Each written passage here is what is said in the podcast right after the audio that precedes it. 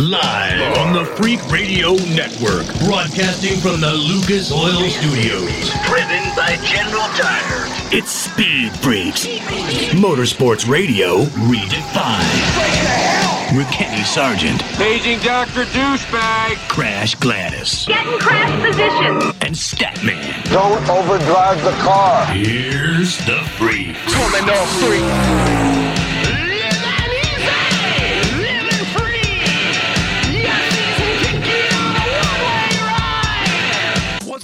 on, Freak Nation? Speed Freaks on a Sunday night, resuming with our affiliates. Uh, coming up this hour, Freak Nation, the King, Richard Petty, will be here in the Freak Nation. Thank you guys for hanging out.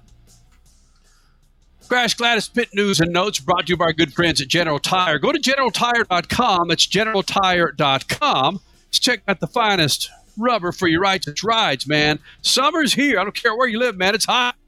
Get yourself some new General Tires. Go to generaltire.com. Crasher, give us a pit news notes, will you? All right, both the IndyCar and IMSA Sports Car Series raced for the final time around the fountain on the Island Park of Belle Isle next to Detroit, which, by the way, turned out to be a spectacular final weekend, both with weather and with action on the track. Get this zero yellow flags on both the IMSA race and the IndyCar race. In IMSA, Sebastian Bourdais and Renger van der Zande put together a difficult but winning formula by racing a one stop strategy and saving fuel to make it work.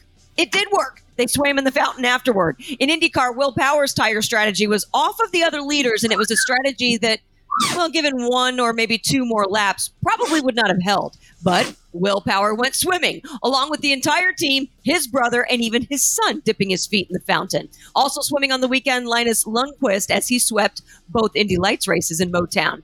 NASCAR raced in two venues on the weekend. First up were the trucks in St. Louis with Corey Heim. He'll be with us in just one hour. He won the pole and the race, but it was anything but easy in between. Then TV went out to Portland, Oregon for the Xfinity Series and weather issues. Gee, shocker, Portland, rain on, rain off. What looked to be Myatt Snider's first win for his team, well, Mother Nature had to have a final say and screw everyone else on tires yet again. In the end, AJ Allmendinger drove masterfully for the dub before flying to St. Louis for his cup duties. Sunday's cup debut at Gateway was stellar. And just like he tends to do with inaugural races, Joey Logano yet again capturing the flag in overtime over an angry Kyle Busch. NHRA was back in action after a two week hiatus. Your winners were Mike Salinas in Top Fuel, Matt Hagan in Funny Car, and what is up with his domination for this Tony Stewart team, this new team? So much for being new. And Erica Enders in Pro Stock. The core off road racing series kicked off their season in Wisconsin, and history was made with a little bit of Lucas Oil flair to boot. Congrats to Gray Leadbetter for becoming the first female to win a professional race in the Championship Off Road Racing Series. For all the additional goods and glory, of course, World of Outlaws was this weekend. Loads of other winners in, in the core series. Go to racer.com and speedsport.com. Crash Gladys Pit News and Notes brought to you by good friends at General Tire, Freak Nation. As I said, Richard Petty, the King, coming up. Joining us next, Speed Freak Spit and the Lucas Oil Studios. One of the main reasons for poor vehicle performance is a dirty fuel system. It can cause decreased fuel economy and actually do harm to your engine over time. By adding Lucas fuel treatment to your vehicle, it cleans and lubricates the entire fuel system pump, carburetors, fuel injectors, and valves as you drive. It also improves your vehicle's performance. It's a non solvent product designed to protect both gasoline and diesel engines. Lucas Fuel Treatment. It works. General Tire was born more than 100 years ago, right here in America.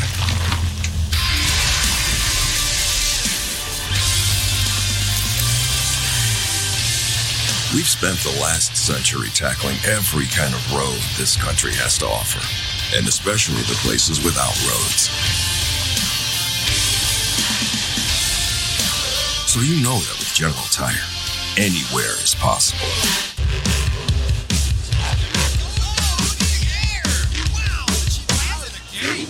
Lucas Oil, it works. I run Lucas Oil. It doesn't matter if you're on the water, Driving to work, or competing in a sold out stadium. Lucas Oil products will help you get the most out of your vehicle. Monster Jam has run Lucas Oil in and on our trucks for over 10 years. we wouldn't run anything else. Lucas Oil, the official oil of Monster Jam. Hey, Freak Nation, did you hear? With the addition of MAV TV Plus to the MAV TV Motorsports Network, they've got their full live event broadcast schedule, a total of 226 live race broadcasts featuring the ARCA Menard Series, the Lucas Oil Late Model Dirt Series, Pro Pulling League, American Sprint Car Series, Pro Motocross, and the Lucas Oil Chili Bowl Nationals. MAV TV, the only television network dedicated to motorsports. Go to mavtv.com to get your motorsports fix 24 7, 365. There is less than one hundredth of an inch of motor oil protecting your car's engine.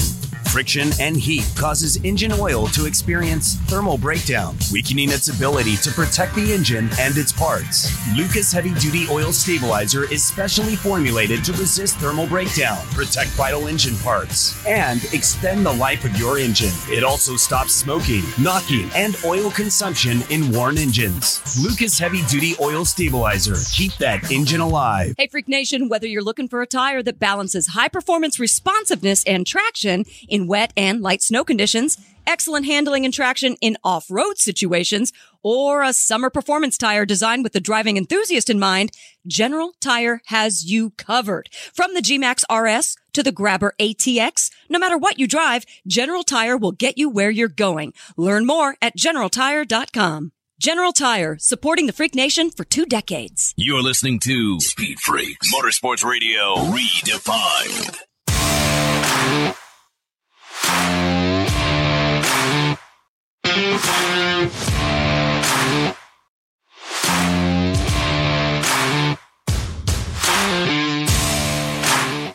Thank you, Lucas Oil, for making this thing possible, man. Go to lucasoil.com as we've been doing. Dad, God, 20 days from now, it'll be 22 years of doing Speed Freaks. Wow. Daggone it. How do you feel, Stat Man? You feel old that as hell? old man word. What? Wow. Daggone That's. it. It just hit me when you said that. I knew intellectually, I knew it was coming up, but that's less than three weeks away. Wow. That's world class cool, though. Yes. yes. Richie, what were you doing 22 years ago there, my uh, residential? I was nine years old, so I was probably sitting on the couch watching Diamondbacks games with my parents. Now that Nine makes me old. feel old, you know. I mean, 22 years doesn't make me feel old. I got shoes older than 22 years. But Richie tells me he was nine when we started this thing. One station, one mic. Nine. Wow. Well, Freak Nation, 22 years ago, I can't tell you what Richard Petty was doing, but uh, he had a chance to jump in the Freak Nation. Crasher, uh, it, share with the Freak Nation why Richard Petty was hanging out at WWT Raceway uh, this weekend. It was pretty awesome. They had the king become the first official cup driver. I mean, okay, fine, he's retired, he's a legend, but still the first official cup driver to take a lap on WWT Raceway, Worldwide Technology Raceway's asphalt. It was awesome. He took his old, well, his old show car 43 on General Tires, mind you, mm-hmm. around that track, and people were just stoked about it. He also cut the ribbon to officially kick off the Cup weekend in St. Louis. So yeah, he was he was arguably master of ceremonies on Friday. Everybody wanted to get a piece of the king, Richard Petty. Oh, and we were one of them. And here he is, Freak Nation, the legend. Richard Petty joining the Freaks, Lucas Oil Studios. It's a significant day for you here at Worldwide Technology Raceway. And I asked you this earlier. You don't have a big history of running in Missouri back in the day, do you? No, we really don't. Uh, you know, I don't know if we've even run Illinois. you know, just NASCAR's just never came in this particular area. So that's what's making this such a big deal. Is it's a brand new opening for the West, the Midwest. I mean, you know, you figure if you look back at history and stuff, this was a jumping off place back in the 1880s or 90s when people started going west. And uh, so NASCAR's jumping off here, hoping to get somewhere in the West. And we got so many fans out this way that have to drive, go a long way uh, to see a race. They watch it on TV, listen to it. But it's one of the deals where uh, they had the track, they had the fans, so NASCAR comes to them. It's not a mm-hmm. you build a field, they will come. Well, they had the field already here, so we come. So here we are. Why do you think that is? Because there's so many dirt tracks and small tracks in Missouri. Why do you think there's never been a St. Louis race? Well, you know, they finally got to Kansas City, I think. Yeah, right. You know, but uh, it, it's one of the deals that NASCAR per se got away from the dirt tracks, and I guess in 1970 one or 72. Mm-hmm. And then they come back and start doing Bristol a couple times a year. But hopefully, uh, you know, they don't go back. That, that's too back too far back in history, especially with the new cars and stuff we got today. Do you think that it's too far back in history just because of the technology? Is there a danger to it? No, or it, is it good to have some parity? No, no it's, it's the technology is what's changed everything. We started in 1949 with just a stock car we kept modifying it, modifying it, modifying it, and they finally ran out of things they couldn't modify anymore. so they just threw all everything we had away and started in 2022 with a brand new design, brand new engine, brand new car, brand new wheels, tires. So that, all these boys are still learning. We just run what 12 or 14 races, so people are still learning the car, what it can do, and what they can get out of it. Are you appreciative of what that has done to the crew chiefs, to just the crews in general, to the drivers? They do have to start over, and it's been great for the fans. We've seen some good parity, but what do you think the crews are going through? Well, you know, some of the guys adapt. It's like everything. Some people adapt to it quicker. Some people will never adapt to it, and then some people will take a long time to adapt. And then there's a few of them that just adapted right off the bat. And you got to figure that the majority of the guys that, that we got running today are, you know, 19, 20 years, well, 20 years old to 25 years old. You know what I mean? And they mm-hmm. they come through running all kinds of different tracks and you know started maybe in go karts and worked their way up. You know, so they finally made it to the big time. So they're they've come along and changed as they went along. So they're ready to change. You got some of these guys that probably 40, 50 years old that's running and they're so used to doing what they're doing, kind of hard for them to adapt. You're saying the Kevin Harvicks of the world, maybe the Martin Truexes? Kurt, Kurt it- Busch. It could be. Uh, What about COVID changed things in the sense of video games became even more important to honing your skills? Could you compete in this sort of generation with they've got video games, they've got just all this different mindset of where they're going? you know, the only way to, to do what you're doing is do it. In other words, if you want to golf, you got to golf every day. You can't learn in a studio. Racing's the same way as far as I'm concerned. And you know what I mean? You watch it, you know where the track is and stuff. You get to the racetrack, everything is different. Everything. Surroundings are different, the cars are different, screens are different, you know, and most of your uh, deals that you see on the screen is flat screen. It's not 3D. So it's hard to get the depth perception. And what makes a good driver is knowing that jet, not how to turn the wheel or all that, but knowing the depth perception of, of what he's coming up on. What's one of the major changes that you faced in your career that you would say, I am never going to wear a five point seat belt or I'm not going to have a roll cage. That window net that I invented, I'm putting that thing back down. you got to figure. My dad was the first one to put a roll bar in a cup car. Mm-hmm. Okay, and we was one of the first ones to ever run winter nets.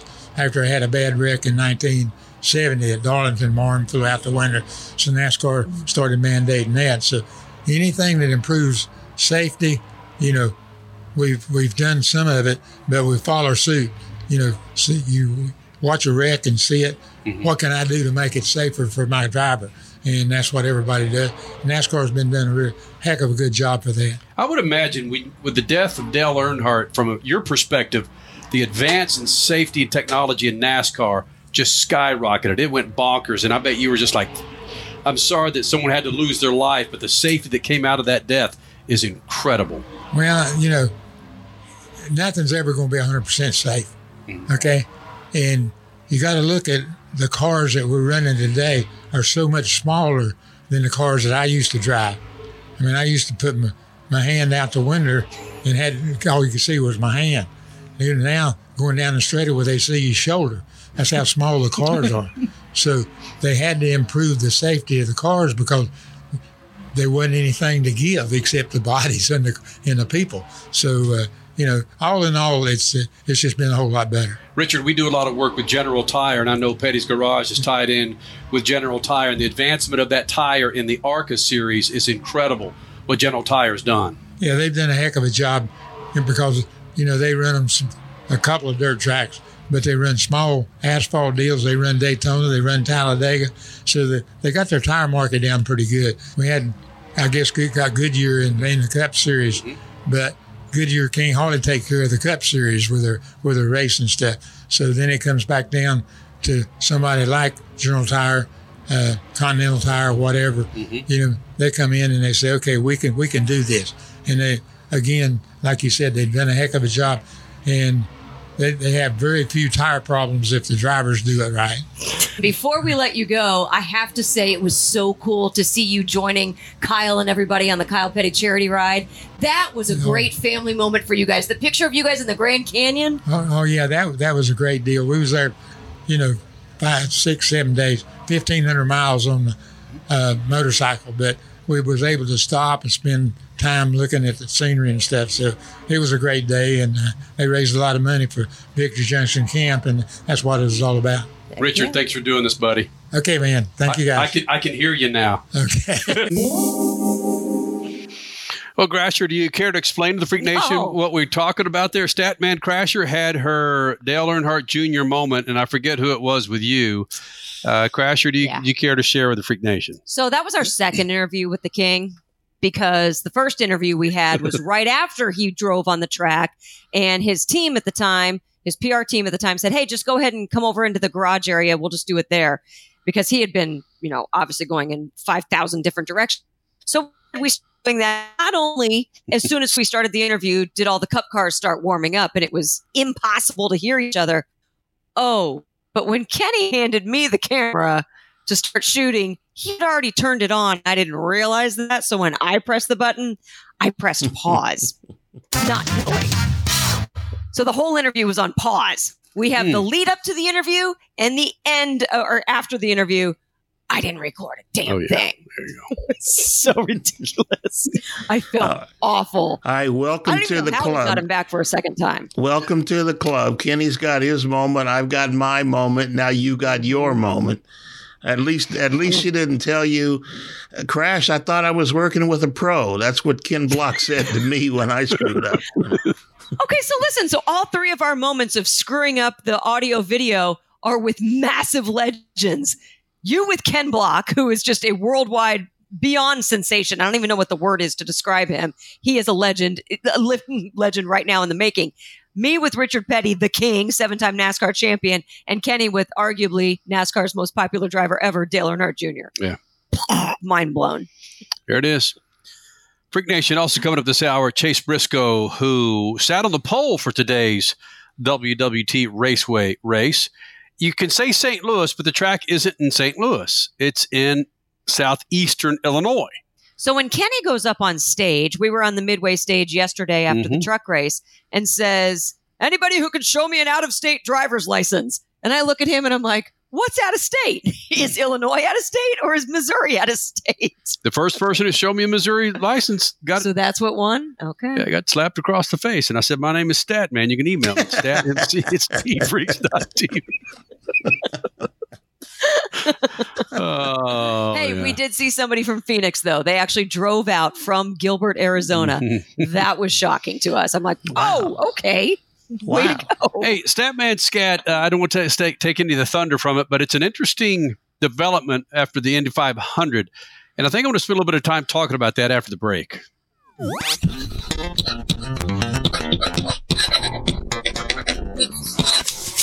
bumped into a net piece this week, mounted to a state of IndyCar right now. The conversation with Roger Penske was before last weekend's Indy 500. Gave a little detail on where Penske has spent money and time, where he's avoided spending both in the series he owns. But in the words of Judas Priest, Roger, you've got another thing coming. That thing is the television ratings after the Indy 500.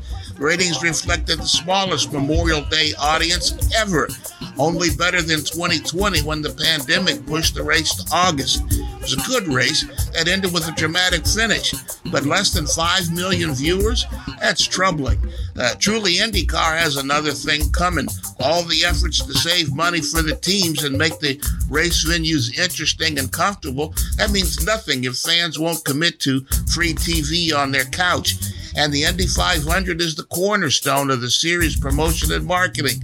IndyCar and his partners do have problems.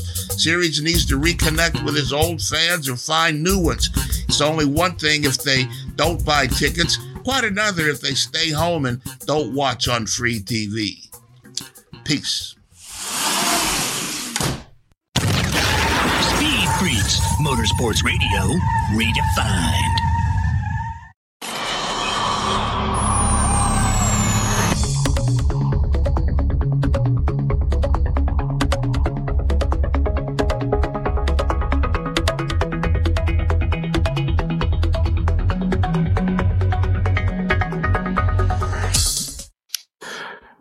Thank you, General Tire, for making this thing possible. Freak Nation, go to generaltire.com. I was mentioning earlier how uh, it's heating up, man. Summer's not here quite yet. Well, according to, no, summer's not here, but it's still hot as S.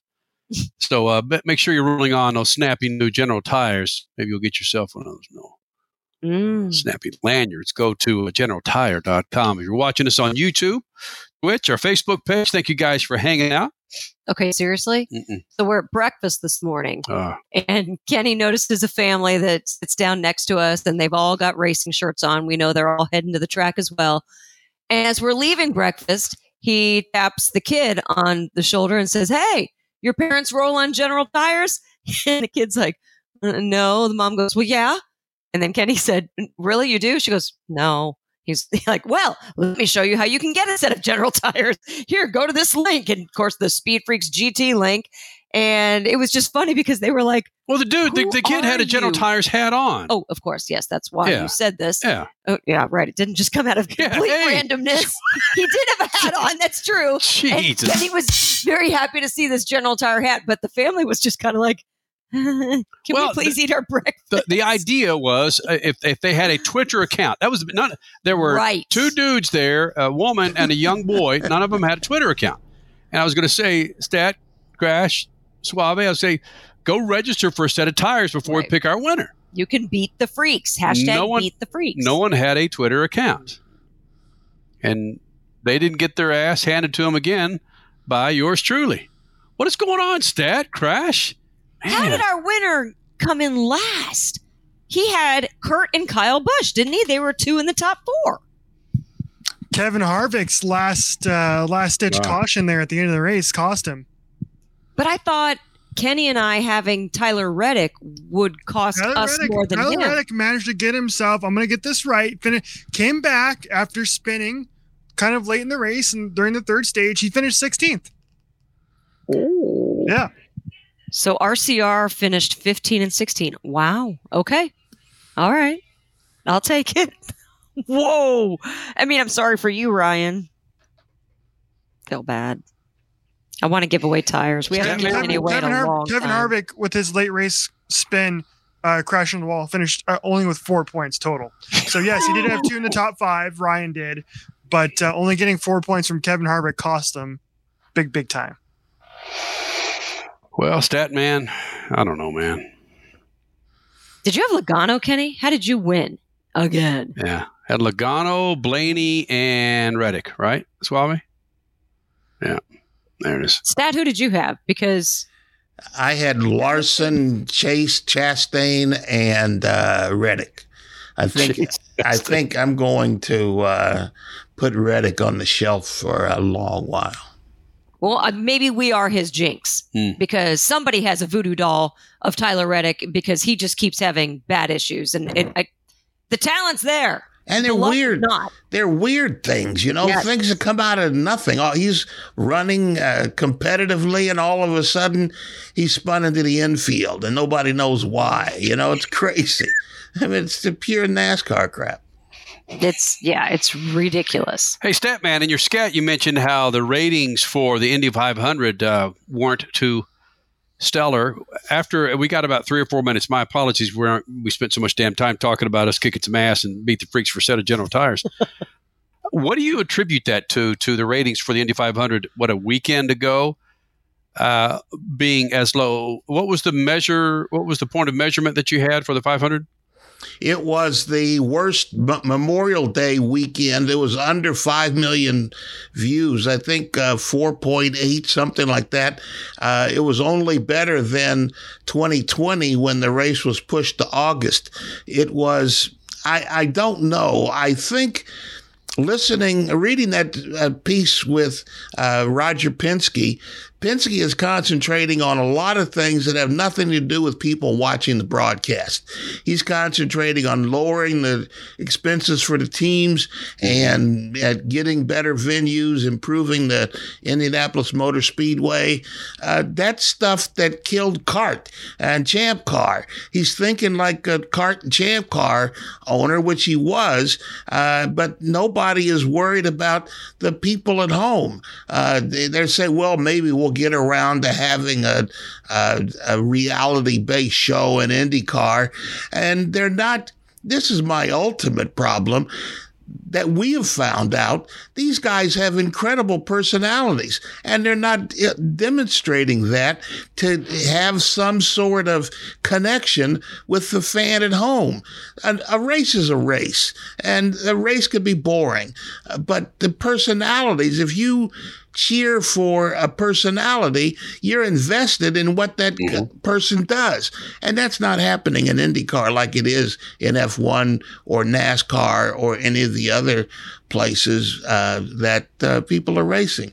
Uh, Roger's going to have to find somebody else to think about the audience. That's the only thing he oh, has yes. to sell is the audience. He thinks he's selling racing.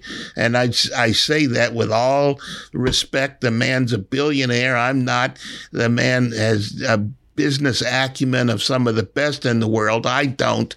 But he's not he he has to realize he's selling access to audience and not access to a race team or a race. Last year at the Indy 500, I talked to one of our favorite PR people. You guys can probably guess who it is. And they were already not happy with how Penske was marketing the series, lack of marketing of the series. This year, it's gone even worse. And just this weekend at WWT Raceway, we talked to somebody with very, very good knowledge of the data that comes in from NTT Data, the series title sponsor, and how they could use this data if they would just open it up and use it to tease things on Twitter and on Instagram to convince people to tune in. Things like, hey, we know exactly that Alexander Rossi is closing on Scott Dixon or on Will Power by this many seconds. seconds. And basically, we know that in two laps, based on this data, he will catch him and pass him. Their PR department is doing none of that. It's I was almost cussed right there. It's absolutely ridiculous how they're not marketing this series at all. And they have so much data at their fingertips of which they could use. Yeah, I don't know what he has planned for the future, but what was in that article, he was talking about how he's going to lower the costs for the teams and so forth. And that's got nothing to do with getting people to sit down and commit commit two or yep. three hours to watching a race on television. Yep. They need help. Freak Nation, be sure to follow us on Twitter, the website speedfreaks.tv, and of course, all on your social media platforms Twitter, Facebook, Instagram. We're there for you, man. Coming up, Chase Briscoe, your pole sitter for WWT Raceway. Speed Freaks, Motorsports Radio, redefined. Hey, Freak Nation, whether you're looking for a tire that balances high performance responsiveness and traction in wet and light snow conditions, excellent handling and traction in off road situations, or a summer performance tire designed with the driving enthusiast in mind, General Tire has you covered. From the G-Max RS to the Grabber ATX, no matter what you drive, General Tire will get you where you're going. Learn more at generaltire.com. General Tire, supporting the Freak Nation for two decades.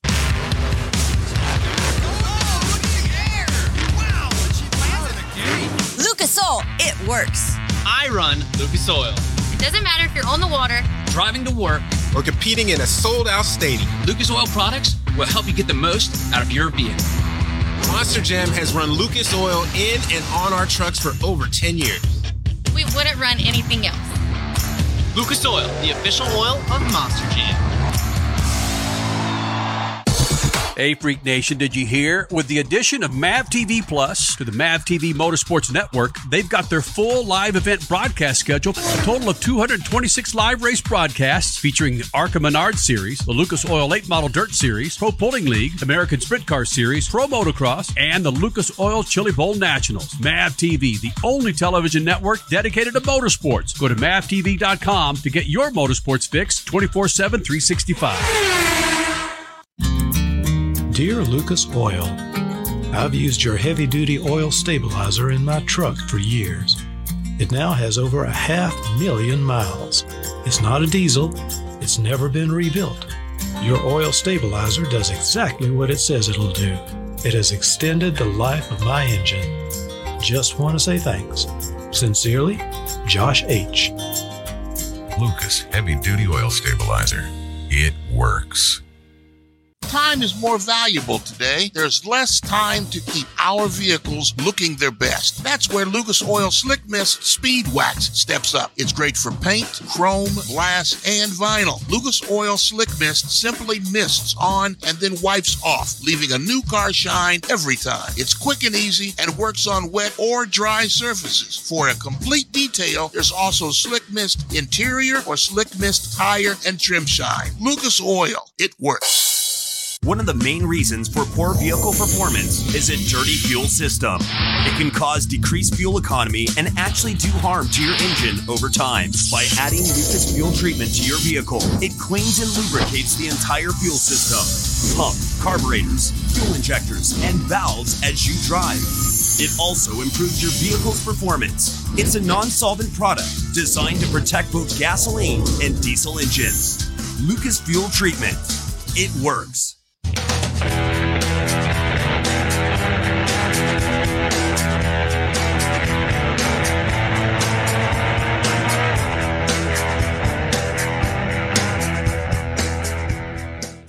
Lucas Oil Studios, 22 years coming up on June 25th. We've been doing this, man. It's incredible.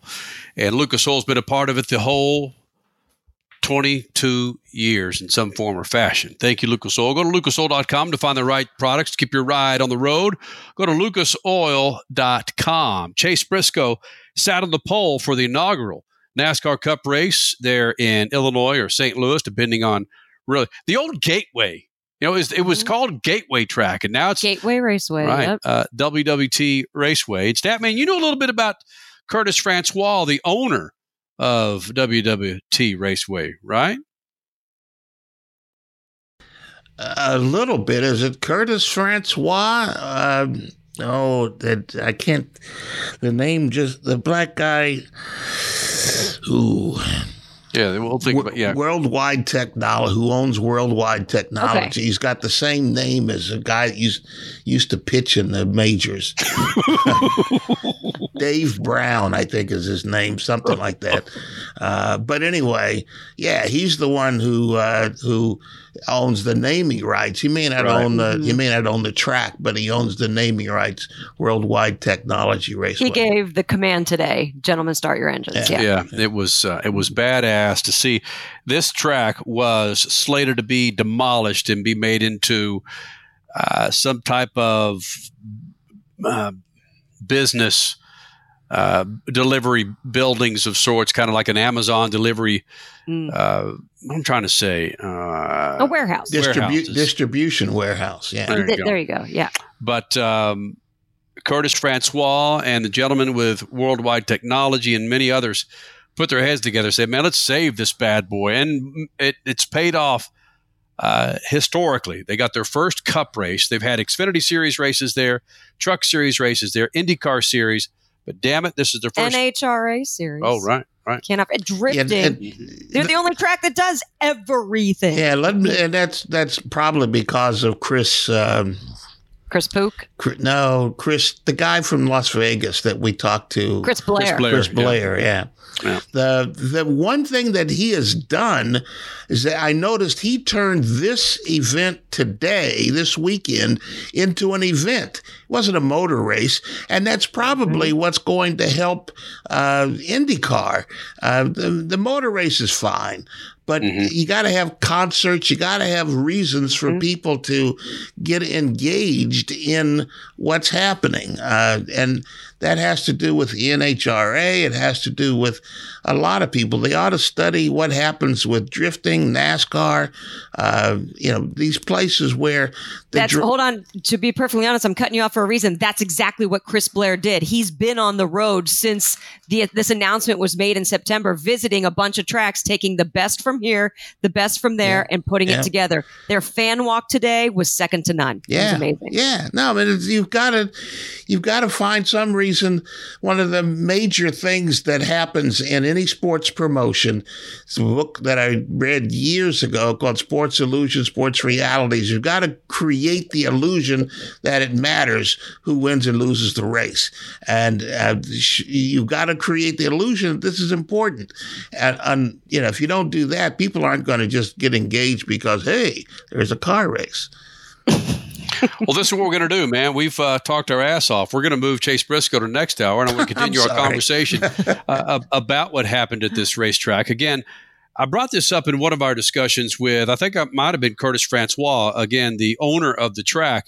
How you look at the Washington Commanders, they're trying to get a new stadium built with, I think, 20 to 30,000 seats less Oh. than they have right now what Major League Soccer fan, Ma- Major League Soccer stadiums have done and built 25 to 35,000 seat stadiums because it's a packed house the majority of the time. You don't oversell the place. Look at Texas Motor Speedway. There's more empty seats at Texas Motor Speedway on the back stretch and on the wings of the front stretch than there are people in the freaking stands. So what they've done with WWT Raceway is 57,000 seats. That's it. That is it, man. And Phoenix Raceway's done the same damn thing. Mm-hmm. They took out 15, 20,000 seats because and now they're selling out every damn race. So you you you don't want to get too cocky. No, oh, you know we sold out 57,000, man. Let's put another 15,000. I don't think they're going to do that stat. They presented it and their whole presentation was what you were talking about was they want to just show people how the Midwest puts on a a, a show. Not just a race, but a show. Welcoming and you had you had country acts, you had Nelly there, you had such a cross generation of music. You had them on stage crossing in with each other and getting on mic together. Yeah. That was spectacular. I mean, Yeah, it's no, just, the audience. it was a full event. the audience recognizes that. Uh, NASCAR got a taste of it at the Coliseum this year, and they're they're doing more and more of that. But um, you know, uh, IndyCar's got to learn this, and uh, I don't know if they will because they're more concerned with the traditions, and they got to be careful that they don't get involved in the the same headspace that Cart and Champ Car did, because how'd that work out for them? Hey, Richie, you've been to some music festivals over the last uh, several years, and I, I get that there are bands there you want to see, but when you're not watching the band that when you when you're not watching the bands that are up on stage, it's I mean you're hanging out, you're enjoying the festival atmosphere, whether it's throwing freaking ski balls or taking hits on marijuana or getting a freaking tattoo on your face. Which, by the way, our hotel had a cannabis convention going on this Ah. Yep. weekend. So yeah, we we smelled quite a lot of that. Which Blaze, as they called it. Yeah. Blaze. the Blaze convention. Uh, am I wrong in that, Richard? No, you're not. And this is something that I've ran into over the last five or six years, I'd say, working in sports full time. Is I've I've said this for years now, which is I enjoy going to concerts, going to music festivals more than I do going to sporting events now.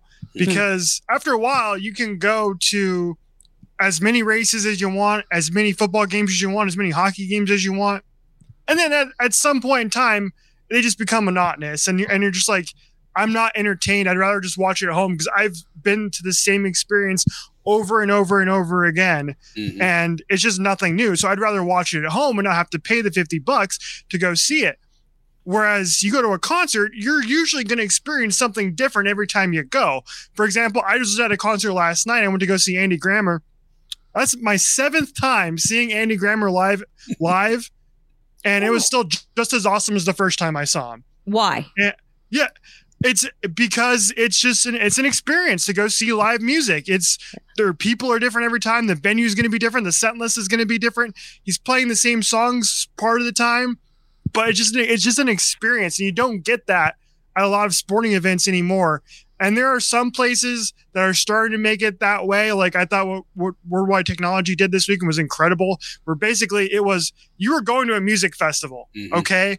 But you got the you got the racing involved as well. And I Mhm. wonder if more motorsports start to go that direction because that is the G that's how you get me to go to races is you you give me something else to do rather than just showing up for those you know 200 laps or whatever just those two hours to entertain myself or else i'll just watch it on tv because i've been i've been there done that so many times before You know, the TV thing, wait a minute, Crash. The TV thing, you might have just hit it there, uh, Richie. Two hours. Most races nowadays that come from an American perspective are three, four, six hours. And that it with. Um, Formula One, it's a two hour limit. The races have to be over in uh, whatever the race limit is, or two hours. Uh, so the people know, just like in soccer, that it's going to be over eventually. And uh, if if you can't, It's not going to be like the Coca Cola 900. yeah, right. You know, I mean, 900 Coke. you can drink 900 Cokes during the race.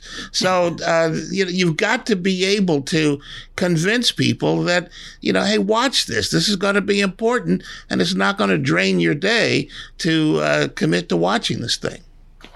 You know, unintentionally, I think the 24 hours of Daytona and to be honest, the 24 hours of Le Mans, which is coming up, they they don't purposely put a festival with it. I mean, you don't see a lot of concerts, but you do have a DJ there. You do have like a Daytona a Ferris wheel. You've got the beach and you know the race is going to be going on, so there's a lot of people that you know venture off to the beach and a couple of bars right there on the sand and then come back to the track And fireworks there at the track. fireworks. Yeah, I mean it's it's it wasn't a planned festival, but that's the kind of thing. That's why people like going back to those kinds of races. They're long, but they give you something to do every hour. So yeah, it's it's just what more and more events need to be.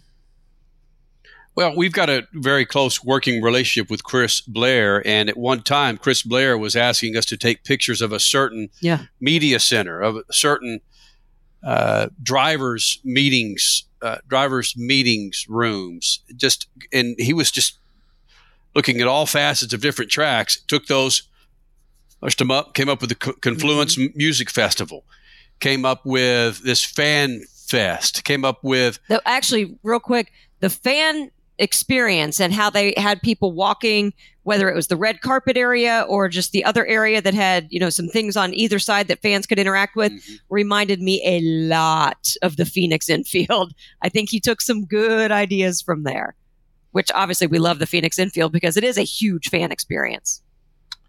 Yeah, we've talked about this ad nauseum for 20 plus years. Imagine, I mean, taking our eight year old to a race that's three and a half hours long. You just, we just don't do it. Uh, you t- we'll take her to an ARCA race mm-hmm. that's an hour and a half, two hours long. That's max. That's it. We won't hang out all day at the NHRA for eight hours to get to the finals. We won't do that. But we'll go to an ARCA race again. That's two hours. Her, eh, eh, eh, it, it, she sees Statman's favorite driver's truck over there, Kyle Busch. She's fine. She doesn't necessarily need to watch Kyle Busch for three and a half freaking hours. Yeah, no. Which she did say the other day. You know, mom, I do like Kyle Busch, but not necessarily because of him on the track. And I go, really? Yeah. Well, he's he's with M and M's. Like, Well, okay, she, okay. She just fell off the Ohio State bandwagon in my uh, in my estimation. I well, mean, she's learning. She's seen him lose his temper, and she's asked us a few questions about it. So, The guy finishes second today. and then he's a puss. And Yeah. you would think that someone shot his freaking dog right in front of his son. and he finished second of his own cause. He Yeah. lost he lost control of the car, went up the track, and allowed Logano to get around him on the final lap. Uh, you know, and he blamed everybody else but himself. You know, I mean, come on. He's getting tiring. I, I mean, I like him. I really do. He is talented, but man, something has been going on this last year, two years or so. He's just, It's like he's given up. He doesn't try as hard as he used to, and his attitude is just Well, he's selling this. He's selling this idea that he wants to be the villain. He wants to wear the black hat, and uh, people will get tired of that real soon. You can't fake it though. I mean, if you want to be the villain, be the villain, but don't pretend like you're the villain. I mean, Yeah, don't well. don't try to be an actor if you can't act. uh, you know, I know it's a different day and age, a different age specifically, but at least Dale Earnhardt Sr., the boos equaled the cheers. Yeah. yes, it's, yes. It is not that way with uh, Kyle Busch. Yeah. That's true. He was full on booze today. I don't think there was a single cheer. Maybe one kid in a yellow M&M shirt. Well, and Logano's got that too. He's he's just for some of his ass hattery on the on the track, but nothing but then like again, that's that's a more genu- genuine ass hattery. I mean, to be perfectly honest, that's he's not trying to be a villain. He just kind of is at times. So yeah, it, it just he's not manufacturing villainism like Kyle's trying to do. Villainism. I love it. Crash, you're wonderful. Villainism. Hashtag that. Mm-hmm. Just saying. man. In that last three minutes, we had ass hattery and villainism. Are you writing this down, Richie? It's a full dictionary. Freak when we Nation get to when you guys get to year 40 of doing this, I can't wait to read the book. Terrific.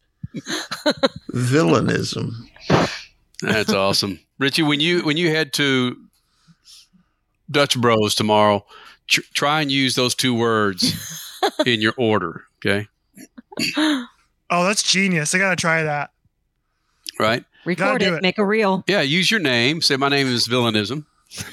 and can I have a couple of uh, couple of vials of ass hattery in my uh, chai latte? What in the world? What? Yeah, that's what you could put it. Have him write it on the uh, write it on the cup. The barista just say villainism. Your order's ready. Oh boy, Freak Nation! Uh, I think you can tell a lot of us are on uh, Eastern time tonight.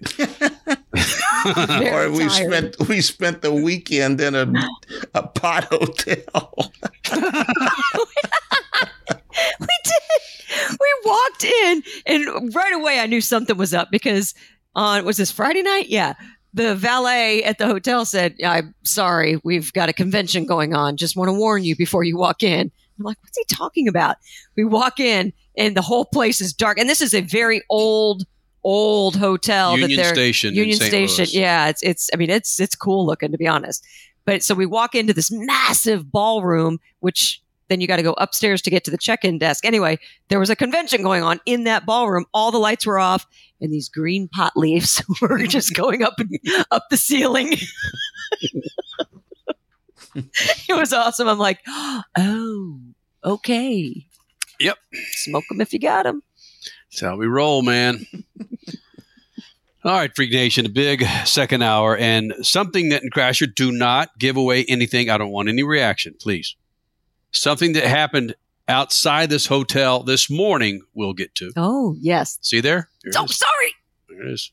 We will get to. And we'll get to that Chase Briscoe, your pole sitter for today's cup race in St. Louis, Illinois. Louise. St. Uh, yeah, man. Uh, more freaks coming up. Speed Freaks Pits and Lucas Oil Studio. Speed Freaks, Motorsports Radio, redefined.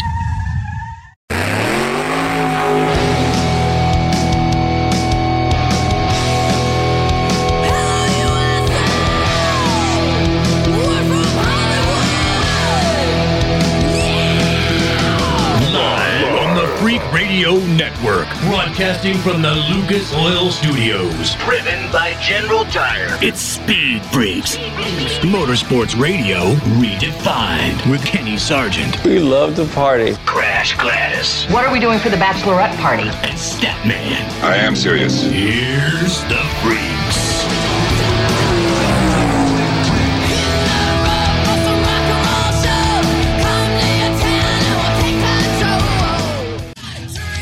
Second hour of the Freaks. Thank you guys for hanging out. Chase Briscoe, your pole sitter for This afternoon's NASCAR Cup race will be here in the Freak Nation.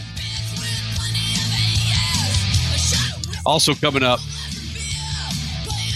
let's do Christian Craig. Got himself a, fi- a fifth overall in the outdoor motocross race this after, excuse me, yesterday, and uh, at Hangtown.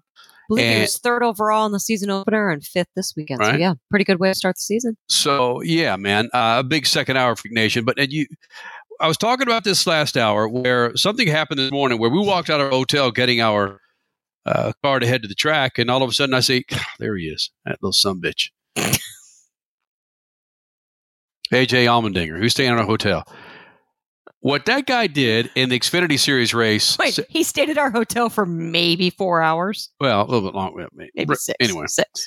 So what he did, he crashed two or three times. He did everything possible to lose that race in Portland for the Xfinity Series, uh, but didn't. He hung around and hung around, and surprising to uh, several people, AJ Allmendinger won himself a race in Portland, then hopped on a plane and flew into St. Louis late Saturday night. Said he got to the hotel a little bit after midnight. He's that man. He says he doesn't even remember what his rental car was. He just he was standing outside saying, "Is this my rental car?" Yeah, he's he's asking each of the valets, "Wait, is that my car? I think it's a Chevy. I don't know. it was dark when I turned it in." Can you imagine these guys travel everywhere, stay at a different hotel almost every night and uh, every weekend? And, you know, they airports, cars, hotels, you know, I mean, it's how do they know where they are? they don't. You know, I mean, they, they their mind is on racing, and you know, the, uh, plus most of the cars look alike anyway when you get into them. So, uh, hey, And think about this: AJ Allmendinger goes out and wins in Portland on a road course. Ben Rhodes qualifies his car and wrecks his car, mm-hmm. his Cup car. AJ Allmendinger has never run on this track, Gateway, St. Louis. never, mm-hmm. and goes out there and is sitting in the top ten most of the day. he really had it. He, that is the hard charger award winner of the weekend. He on an if we were still doing yeah, Yeah. on an old yeah. If we were still doing Bulls balls, I arguably would award him the Bulls balls winner of the weekend. Can we do Bulls balls again? uh, That was really cool. I'm sure we can. You need to get in touch with those guys. Yeah, bullsballs.com. Yeah. Right. Our Bulls balls winner of the week. regardless, look, man, we're, we're not stupid. We we get it. The ovals are much different than road courses, and we can sit there and pick on drivers that run nothing but ovals. But when you have twenty five guys that are within half a second of each other, uh, being able to cut certain lines, especially at this track. This is this was more like Phoenix meets Martinsville, uh, and these guys had never say what you will about dudes on ovals, man. Uh, it's a fine line to where you can have 25, 30 guys that uh, are within a second of each other, or if that. Okay. AJ Allmendinger was impressive today, taking a previously crashed car and running in the top 10 most of the day. Zane Smith subbing for Co- Chris Buescher, who was in COVID protocol, Yeah. It was and getting that car way up to the front as well. Yeah, That's Z- impressive. yeah, Zane's- Never ever driving one of these. Zane Smith was subbing for Keselowski. At least that's what they said on the TV. For what No, that's no, worth. He was subbing for uh, Ke- Keselowski's team. It's Keselowski's RFK's team, but Ah. it was Chris Buescher himself. Ah, yeah. Okay. Uh, hey, Freak Nation, we got a new affiliate. I want to say uh, thank you guys for being a part of this thing. Larry Stone, uh, who's part of Nashville Zone 104.7 Sports Radio WLIV. Thank you guys Yeah. for bringing in the Freak Nation. Just in time. We're in yeah, Nashville? Exactly. Cool. Yeah. Las Vegas. Just in time for the Cup race and the IndyCar race in Nashville this summer. Mm-hmm. Bam. Cookeville, Nashville, Tennessee, man. Uh, thank you, Larry Stone, for making this thing possible for us to. Uh, Good ribs in Nashville. I don't know, Mims fighting words. Yeah, that was what I was going to say. When's Kenny going to chime in on that one? Fighting words. Ooh, doggy. I don't know. Statman's had his share of ribs, long, big legs. Yeah, they got some of them too. All right, Freak Nation, we're going to bring in some more affiliates here in the Freak Nation. Then get in some Crash Gladys pit news and notes, and Chase Briscoe hmm. coming up. Speed Freaks, we promise to suck less. Speed Freaks, Motorsports Radio, redefined. The Freaks. Crash Gladys Pit News and Notes kicks off a round of affiliates here in the Freak Nation. Speed Freaks on a Sunday night. General Tire brings you Crash Gladys Pit News and Notes. Go to generaltire.com. That's generaltire.com to find the tire for your righteous ride. An F 250, a big old fat minivan when you're hauling ass across the country this summer. Kids in tow, make sure you're rolling on a new set of General Tires. Go to generaltire.com. Crashimus? Speaking of minivans, Kenny, you loved your minivan over the Indy 500 weekend. God, I love minivans, man. I still don't understand that, but that's okay. That's okay. Yep. All right. Speaking of IndyCar, both the IndyCar and IMSA Sports Car Series raced for the final time around the fountain on the Island Park, known as Belle Isle, right next to Detroit. And this was a great weekend, both with weather and with action on the track. Get this: zero, zero caution flags in both the IMSA race and the IndyCar race. That's unheard of. The action was still good too. In IMSA, Sebastien Bourdais and Renger van der Zande put together a strategy of one pit stop, one pit stop. So they had to save fuel, a lot of it, to make it work, and it did. So they swam in the fountain afterwards. Really cool pictures on racer.com, by the way. In IndyCar, Will Power's tire strategy was off the other leaders, and arguably, if there would have been one or two more laps in the race, that strategy would not have held. He was the only one on softs at the end. Hard tires have won in the end for the last many years, but it was this time Will Power going swimming, along with the entire team. His brother, who flew in as a surprise from Australia for the 500, and even his little son dipped his feet in the fountain. Also swimming on the weekend, Linus Lundqvist, as he swept both Indy Lights races in Motown. NASCAR raced in two venues on the weekend. First up with the trucks in St. Louis with Corey Heim. He'll be on with us. Oh gosh, is he coming up next? He won the pole and the race. It was anything but easy though in between. Then TV went to Portland, Oregon, where weather issues were crazy rain on, rain off. And it looked to be Myatt Snider's first win for Jordan Anderson Racing, but then Mother Nature had to have another say. In the end, AJ Allmendinger, he drove masterfully, even through some crashes, for the win before flying to St. Louis for his Cup duties. Sunday's Cup debut at Gateway was stellar. We've been talking about it. Just like he tends to do with other inaugural races, Joey Logano captured the flag in overtime to win over an angry Kyle Busch. NHRA back in action after two weeks. Your winners, Mike Salinas in Top Fuel, Matt Hagan in Funny Car, Erica Enders in Pro Stock. And the Core Off-Road Racing Series kicked off in Wisconsin. History made by Gray Leadbetter. Motorsports Radio, redefined. One of the main reasons for poor vehicle performance is a dirty fuel system. It can cause decreased fuel economy and actually do harm to your engine over time. By adding Lucas Fuel Treatment to your vehicle, it cleans and lubricates the entire fuel system pump, carburetors, fuel injectors, and valves as you drive. It also improves your vehicle's performance. It's a non solvent product designed to protect both gasoline and diesel engines. Lucas Fuel Treatment. It works. General Tire was born more than 100 years ago, right here in America.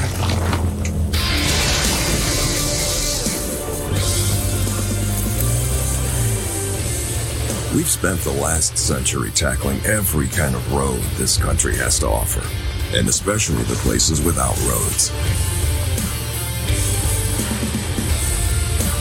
So you know that with General Tire, anywhere is possible.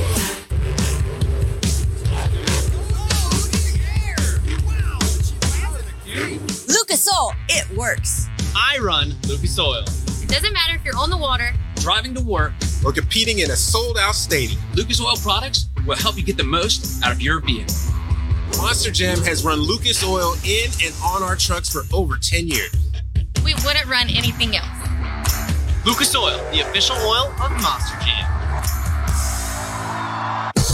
Hey, Freak Nation, did you hear? With the addition of MAV TV Plus to the MAV TV Motorsports Network, they've got their full live event broadcast schedule, a total of 226 live race broadcasts featuring the ARCA Menard Series, the Lucas Oil Late Model Dirt Series, Pro Pulling League, American Sprint Car Series, Pro Motocross, and the Lucas Oil Chili Bowl Nationals. MAV TV, the only television network dedicated to motorsports. Go to mavtv.com to get your motorsports fix 24 7, 365. There is less than one hundredth of an inch of motor oil protecting your car's engine.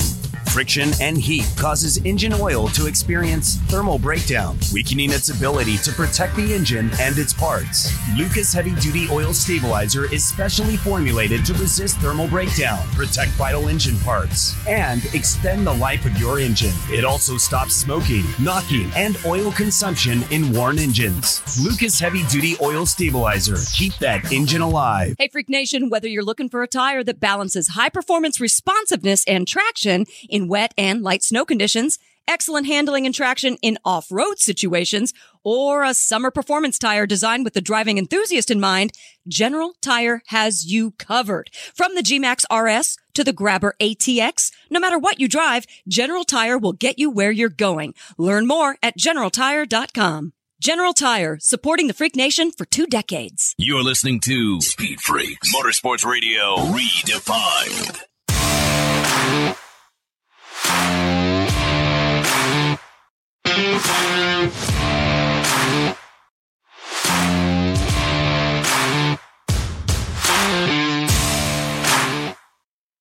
All right, Freak Nation. Uh, as promised, we will get to this uh, Chase Briscoe interview. We uh, talked our butt off about uh, 30 minutes ago where we were going to run it. But uh, Crash and I caught up with Chase Briscoe, your pole sitter for today's NASCAR Cup race. Again, he runs for Stewart Haas Racing. Uh, a great dude, man. The story of Chase Briscoe is incredible, where he grew up as a fan of Tony Stewart and then finally gets a freaking call saying, Hey, man, you want to come run for me? Hell yes. And um, he certainly made a name for himself this year in the Cup Series. Chase Briscoe here in the Freak Nation. For the uh, 2022 debut at WWTR, Chase Briscoe joining us here in the Freak Nation. I don't really want to talk about the, the pole. I've got custard. I forgot. I've got custard sitting right in front of you. everything. What the hell is? Are you going to try and get some of that custard down there? I'm, I'm good on that one. I'll pass on that. If you had Cole in here, he, he might be all over it, but I'm good. Hey, we had Richard Petty in here yesterday, and I was I, I, the history of Missouri and dirt tracks and small, you know, short tracks is legendary. Yeah. What the hell took us so long to get us a race here in St. Louis, which is more or less your home track? Yeah, yeah. Outside of Indianapolis, for sure my home track. It's uh, you know, this is a great area for motorsports. You have so many good, you know, short tracks, dirt tracks in southern or southern Illinois. You, know, you go to Missouri, there's just a ton of good race tracks. There's just a lot of of racing, whether it's late models, modified sprint cars, midgets. You kind of have everything in Illinois and Missouri. So, yeah, there's a lot of of really passionate race fans in this area. I remember 2017 coming here in the trucks and it was almost sold out for a truck series race. So they, they just love their racing in this area and it's it's cool to finally be able to, to bring the cup cars here because it is something I feel like has been needed for a while. This area is just so passionate about racing, so it's cool to be here. You run with a dude that owns a whole lot of crap, meaning Tony Stewart. He owns series, and I can only imagine Tony's take on why in the hell haven't we been in St. Louis before? Does that does that come come to mind with you? Like, uh, yeah, we need to shake and rattle the trees to, to get more action out here. Yeah, I mean, I, I think definitely if this weekend goes well, you know, I think the biggest thing is just the racetrack, right? Like, it's it's hard to put on a cup race. Like, it, there's just a lot of people, the infrastructure, everything else, and I think you have to prove that the racetrack is capable of even putting on a good race, and they've done that with the Truck Series, you know, time and time again. So. I think now they've gotten the opportunity. I think this this track will be on the schedule for a long time. Uh, but yeah, I think it, it definitely was a long awaited place to come run. Um, but like I said, now it's on the schedule. I think it'll be on it for a really long time. You mentioned earlier that you think this is a track that will have a lot of attrition. Is that because of inexperience here, lack of data here, or just the layout of the track? Uh, I think a little bit of both. But the biggest thing is just the, the layout. It's it's so tight in one and two, and then really long in three and four. You have these super long straightaways too to, to really draft, especially in these cars. So yeah, it'll be interesting. You know, you just have the restarts here and the truck series. We were four and five wide a lot of the time, you know, and, and it's it's kind of hard to pass here the first 10, 15 laps of a run. So you know you got to get aggressive on those restarts. And uh, you know, you add in that we're downshifting from fifth gear all the way down to third gear and one end and back to fourth the other end. There's just a lot of opportunities, truthfully, for you to make a mistake. And, uh, you know, the braking is, is honestly up there with road course braking as far as how, how much pressure we're putting. So, yeah, it's, it's going to be a long race, even though it's a short race. There's just a lot of opportunities to make a mistake when you're shifting that much and, and on the edge as much as you are on these next gen cars. When you talk about restarts, who is someone non teammate? Who is someone you look around and be like, oh, thank goodness I'm with them? That's tough. You know, I, I feel like all of us at times are way aggressive over our head. But yeah, I feel like Larson's one that I, I you know, he just races so much. You know that he's not normally going to put it anywhere that he's not going to get into you. You know, like you can trust Kyle pretty well. So yeah, I would say whenever I'm around Larson, you're excited too because that means you're normally up front. He's always up front. So yeah, if you see Larson uh, with you on a restart, you normally know you're in good shape and you have a fast car. And like I said, you can trust him. He just races so much. He, he knows exactly where everything's at. Isn't it cool though that okay, what you just said about Kyle Larson? Hey, you know, if you're around him, you know you're up front. People are saying that about you. People are saying that about Tyler Reddick. It's cool to hear that, isn't it? Yeah, for sure. It's it's definitely been a nice change after last year. It was just a struggle all year long, and you know even this year there was some points there where we kind of struggled. And it's nice to to run up front consistently. It's way more fun anytime you're running up front. So yeah, definitely nice to uh, you know be starting up front tomorrow, and, and hopefully we can keep it up there. But yeah, it's, it's definitely cool to to be one of those guys that's battling for wins week in and week out, and hopefully we can continue to do that. Yeah, Chase Briscoe and aggressive Bristol. It just doesn't seem to, to come to mind, does it? Yeah, I mean, yeah, I definitely can be aggressive, but I mean that's that's what you're paid to do, right? Like you're paid to, to try to pass cars and try to win races, and you know, in the moment, sometimes those decisions don't look good whenever you look back on them, but in the moment, you're so caught up in the race, and you know, like Bristol, you know, you work. You're running as hard as you possibly can just to get there, and you catch him the last lap going in the last corner. It's like if you just were going to ride around in second, I wouldn't even try to catch you. But you do all that work to get there and you try to, to throw it in there. Obviously, it doesn't work out. But uh, yeah, it's definitely hard when you're caught up in the race. You know, that perspective is is a lot different. I, I know when I go watch sprint car races or anything, I've won a lot of races in the grandstands watching, you know, why didn't this guy do that or why didn't he do this? And, you know, your perspective is just so much greater out there. And when you're in the race car, you can definitely get tunnel vision and I've, I've not done the greatest job of trying to open that perspective this year for sure. Hold on, though. name one driver who is absolutely perfect. Come on. Yeah, I mean, definitely none of them. I mean, we all lose way more than we win. We we all have the worst record, even the best race car driver in the world. So yeah, Mhm. I don't think any of us are perfect by any means. But yeah, normally the guy that's the, the most perfect that day or makes the least mistakes is up there at the end. And that's where I think tomorrow, just if you can minimize your mistakes, it'll be a really good day for you. You talk about the aggression, and there you're in a similar situation as Tyler, where you were knocking on the door for last year.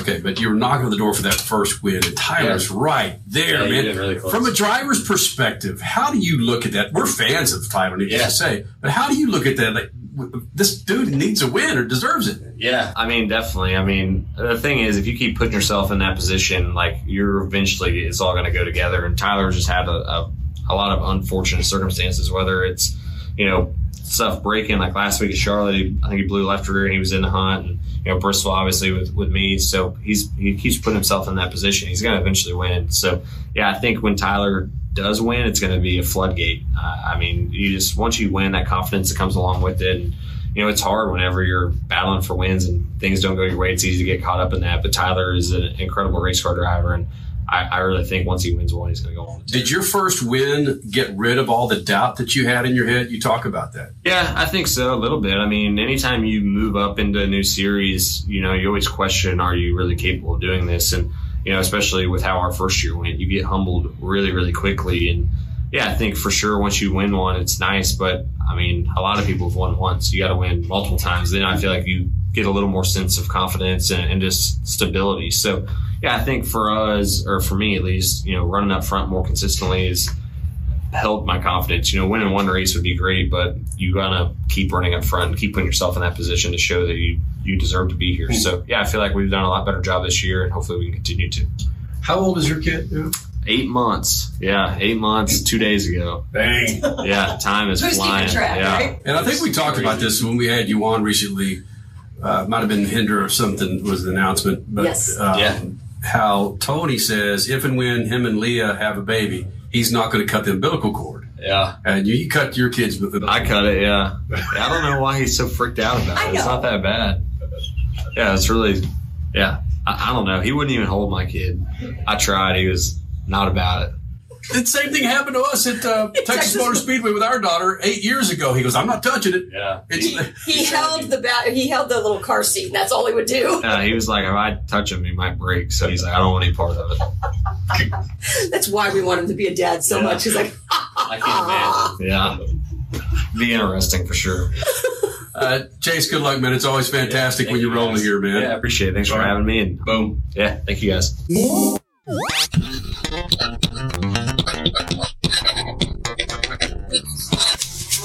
Bumped into a neck piece this week, mounted to a state of IndyCar right now.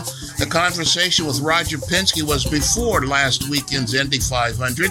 Gave a little detail on where Penske has spent money and time, where he's avoided spending both in the series he owns. But in the words of Judas Priest, Roger, you've got another thing coming.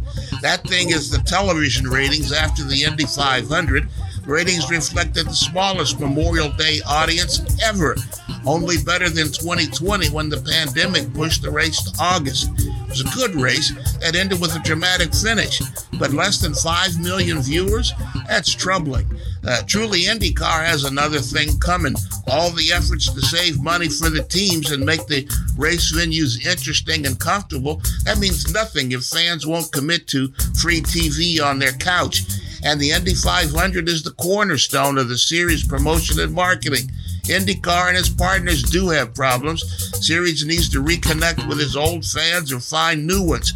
It's only one thing if they don't buy tickets, quite another if they stay home and don't watch on free TV. Peace. Speed Freaks, Motorsports Radio, redefined.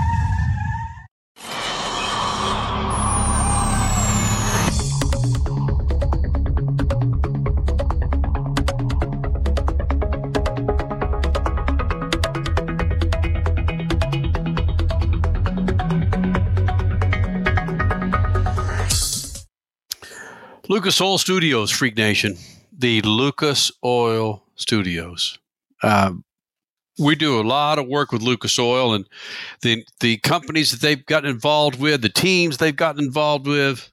Statman, if we would have said to each other when Lucas first came on board, I think it was like uh, the spring of 2001, that they would be on the side of a freaking NFL football stadium. yeah, think about that one, Statman. You know, I could remember every time I think about this, I could remember having Forrest on one of our shows uh, at Lake Elsinore for an off road race. And he was talking about how much better it was for his brand to be in a series instead of on the side of an individual car. And he that's when he started to grow the brand into series like the uh, the sportsman drag racing and you know the uh, off-road racing and the uh, closed course off-road stadium racing. So yeah, I mean, he, I I don't know if he was on the stadium yet by then. I know he got involved with the stadium when they were building it, uh, not before they even finished it to put his name on the side. Uh, I mean, the man is, you know, he's brilliant. That's why he's Forrest Lucas, and and I'm the stat man. you won't find you won't find the stat man's name on any stadium. That's for sure. well, you know, we could talk about the Cleveland Browns. Oh my gosh, man! Yeah, we don't want to do that. Anybody's gonna. Yeah. Anybody's Yeah. hiring quarterbacks that has 23 lawsuits against them. You know, it's like, well, maybe I could find another team to root for. It, it's just uh, was the the other another lawsuit was filed this weekend or, or on Was Friday? It? Was it? I don't know. It's, did I say to? I don't know. Whatever it is, it's more than one. And uh, you know, I mean, he's got no answer for any of it, and it's not going away anytime soon. So, uh, how am I going to cheer for somebody like that? You know, Well, and the clown he's got representing him Rusty Hardin, who, who, God, Richie or Crash, who Rusty Hardin represented somebody where he made his name. He's just a, another goofball from freaking Texas. Uh, he's repping Deshaun Watson, talking about something like something to the effect of all happy endings aren't a bad thing, or just just what something stupid. Yeah, man. It's like, oh god. Oh man. Well, yeah. You know, hey, I couldn't, I couldn't cheer for uh, Baker Mayfield for a whole nother list of reasons. But when they hired this guy, it's like, what am I supposed to do? My team is not my team, and I've been watching these guys for longer than uh, uh, Richie has been alive. So it's you know I just can't I can't bring myself. This is like the camel breaker, the line in the sand. I can't I can't do it. Rusty Hardin's clients have included Kurt, NASCAR driver Kurt, Kurt Busch, who was accused of domestic abuse against his former girlfriend, Mm-hmm. Roger Clemens. We have, uh, of course, Deshaun Watson, Michael Bennett, Calvin Murphy, Rafer Alston, Rudy Tomjanovich. Damn. A bunch. Yeah. Wow. Stat man, let me see if I can find an exact quote. Again, we're digging a rabbit hole here, Freak Nation. But um, he mentioned something. Uh, during a Raider interview, the, the dude representing Deshaun Watson, A Raider interview. radio, radio interview, sorry, uh, talked about uh, Rusty Hardin contends that uh, with the sexual activity during the massage, that uh, uh, happy endings aren't always a bad thing. It's like, my gosh. That's the man you want speaking for you, right? They wouldn't. They Yeah. wouldn't put that in Law and Order for crying out loud. How are they going to have that in a real thing? It's No, here's the exact quote. I don't know how many men are out there now that have had a massage that perhaps occasionally there there was a happy ending. he would see then he two days later he says, "Oh, it's just a, a hypothetical." It's like what? Oh, Yeah, well, we got the president saying, uh, the, you know, worse than that, and he's he got he sat in the Oval Office. Uh, anyway, Freak Nation, what I originally wanted to talk about. Now, that again, we've been digging rabbit holes for the ne- first 22 years of our life. I, And that's that's the subtext of the show: the Freak Nation and a rabbit hole. Yeah. Uh, there's a battle going on with Formula One, and it's in regards to the TV rights. According to Business Insider, uh, according to ESPN, uh, it's going up going up against NBC, Universal, Amazon, and Netflix to take over Formula One coverage starting in 2023. Disney's reportedly involved. Uh, currently paying five million per year to air Formula One races in the United States. which is pennies. Five million a year for Formula One, one of the biggest sports properties in the world, and getting so much more popular in the U.S. Uh, they put in a seventy million dollar bid, and it looks like Liberty Media Statman's now seeking a hundred million dollars. You know, it would A it year. would be pure. It'd be they. People would deserve to walk out of the meeting if Liberty Media screws this up. Uh, e- uh, ESPN took the risk to run the races with no commercials, and uh, they built an audience along with you know helped by this uh, series reality show on Netflix, and they built an audience for them. And so now everybody's standing in line to make a bid for the audience that ESPN built.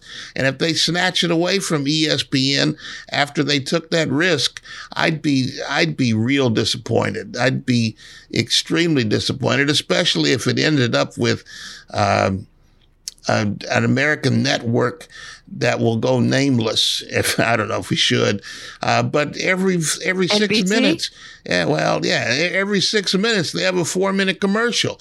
I mean, it just it's it's insane the number of commercials, uh, you know, and and Fox for crying out loud when they first started showing. Um, Maybe it was NBC, as a matter of fact. When they were showing NASCAR races, I remember one Sunday cutting between the football game and the NASCAR race. Oh, that and- would be NBC then. And it took six times to before I would was able to switch over and see some racing. Every time I switched over from the football game, it was a commercial. Six straight times. So uh, if they if ESPN builds an audience and Liberty Media takes that audience and tries to go somewhere else with it, I'd be I'd be willing to sue. I'd be I'd be real upset about that. Okay, but arguably, was $5 million really a risk? And arguably, did Yeah, ESPN really build this audience when most of the audience, you could say, have come because of the documentary? Not Well, we don't we the don't know. reality series Drive to Survive. certainly that helped. That mm-hmm. maybe that even built the audience. But the, what kept the audience was seeing a race with no There you go. commercials. There you and uh, th- if that was that was definitely a risk of five million dollars, even though they didn't send anybody to the race, they didn't even send anybody to Charlotte to voice the race. They just plugged into uh, Eurosport and played that, and that's good enough for me. I just want to see the race without going to commercial every six minutes for four minutes at a time. So that and that's why people tested it the water and liked it and stayed. Just just to give you an idea of, of the numbers we're dealing with here, according to the Associated Press, Fox and NBC combined paid eight point two billion dollars for the NASCAR TV rights contract that started in 2015 and is going to run through 2024. Yeah. So you can do, you can do the math there. It was Mhm. just I, I don't- exactly know. I'm terrible at math, but it just that It's just gives you eight an idea. a year. Eight billion total. Oh, eight billion for the multiple years. Yeah. Oh, wow. Yeah. Okay, yep. Eight yep. point two billion dollars across ten years. About the same as a, a good quarterback or a good left-handed pitcher. Okay, here you go, stat. Okay, so that's on par then with what Formula One, Liberty Media is asking. All right. Yeah, they're they're they're not going to get billions. If they if they get a hundred million a year for five years, they they should. That's a half a billion. Yeah, but that's a half a billion is not eight. And then I Richie, even if he's bad at math, could could understand that. How much time do we have? Man, we eat time. God, where does the time go? Conversations. Uh, Statman has uh, made it known that the ARCA series winners that we've had on over the last four years the best are, are some of the best interviews we've had just because there's there's no pretense there and so many other items that uh, I don't have time to mention. Corey Heim has worked his way up through the ARCA series and has been coming in here many, many times. And what this dude, he's running part time with Kyle Busch Motorsports in the truck series. Got a hell of a truck underneath him. What does this guy do? He goes out and grabs the pole on a racetrack where the trucks have run, by the way, in at uh, WWT Raceway. He grabs the pole and goes out and wins the damn race. And as you'll see with this interview coming up after the break, he's just one of the nicest cats around. Uh, Corey Heim, your NASCAR Truck Series pole sitter and winner, joins us next here in the Speed Freaks pits and the big old fat Lucas Oil Studios. Speed Freaks, Motorsports Radio, redefined. Hey, Freak Nation, whether you're looking for a tire that balances high performance responsiveness and traction in wet and light snow conditions, excellent handling and traction in off road situations, or a summer performance tire designed with the driving enthusiast in mind, General Tire has you covered. From the G-Max RS to the Grabber ATX, no matter what you drive, General Tire will get you where you're going. Learn more at generaltire.com. General Tire, supporting the Freak Nation for two decades.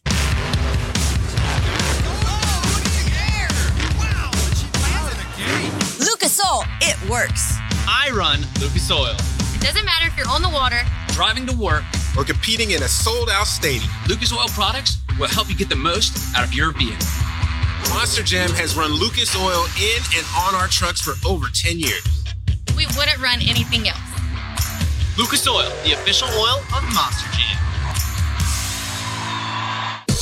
Hey, Freak Nation, did you hear? With the addition of MAV TV Plus to the MAV TV Motorsports Network, they've got their full live event broadcast schedule, a total of 226 live race broadcasts featuring the ARCA Menard Series, the Lucas Oil Late Model Dirt Series, Pro Pulling League, American Sprint Car Series, Pro Motocross, and the Lucas Oil Chili Bowl Nationals. MAV TV, the only television network dedicated to motorsports. Go to mavtv.com to get your motorsports fix 24 7, 365. Dear Lucas Oil, I've used your heavy duty oil stabilizer in my truck for years. It now has over a half million miles. It's not a diesel, it's never been rebuilt. Your oil stabilizer does exactly what it says it'll do. It has extended the life of my engine. Just want to say thanks. Sincerely, Josh H. Lucas Heavy Duty Oil Stabilizer. It works. Time is more valuable today. There's less time to keep our vehicles looking their best. That's where Lucas Oil Slick Mist Speed Wax steps up. It's great for paint, chrome, glass, and vinyl. Lucas Oil Slick Mist simply mists on and then wipes off, leaving a new car shine every time. It's quick and easy and works on wet or dry surfaces. For a complete detail, there's also Slick Mist Interior or Slick Mist Tire and Trim Shine. Lucas Oil, it works. One of the main reasons for poor vehicle performance is a dirty fuel system. It can cause decreased fuel economy and actually do harm to your engine over time. By adding Lucas fuel treatment to your vehicle, it cleans and lubricates the entire fuel system pump, carburetors, fuel injectors, and valves as you drive. It also improves your vehicle's performance. It's a non solvent product designed to protect both gasoline and diesel engines. Lucas Fuel Treatment. It works.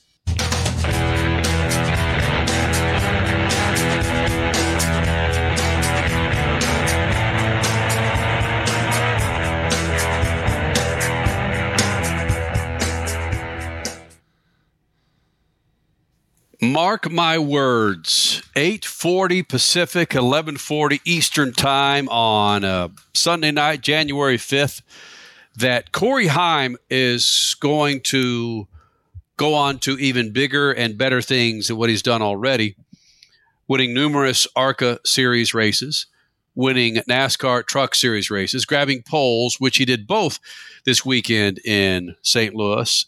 Uh, just a nice guy, has no pretense about him. Statman pointed it out uh, several years ago, and you can go ahead and elaborate a little bit, Statman, how these it's we didn't believe it how these uh, ARCA series drivers with these interviews, man, these guys in these feeder feeder series or a little bit more compelling than some of these top NASCAR Cup Series drivers. Without question, they say they're not getting media training, but these kids are smart and they give intelligent interviews and they got they're showing personality. Mm-hmm. Uh, and I hope it doesn't go away.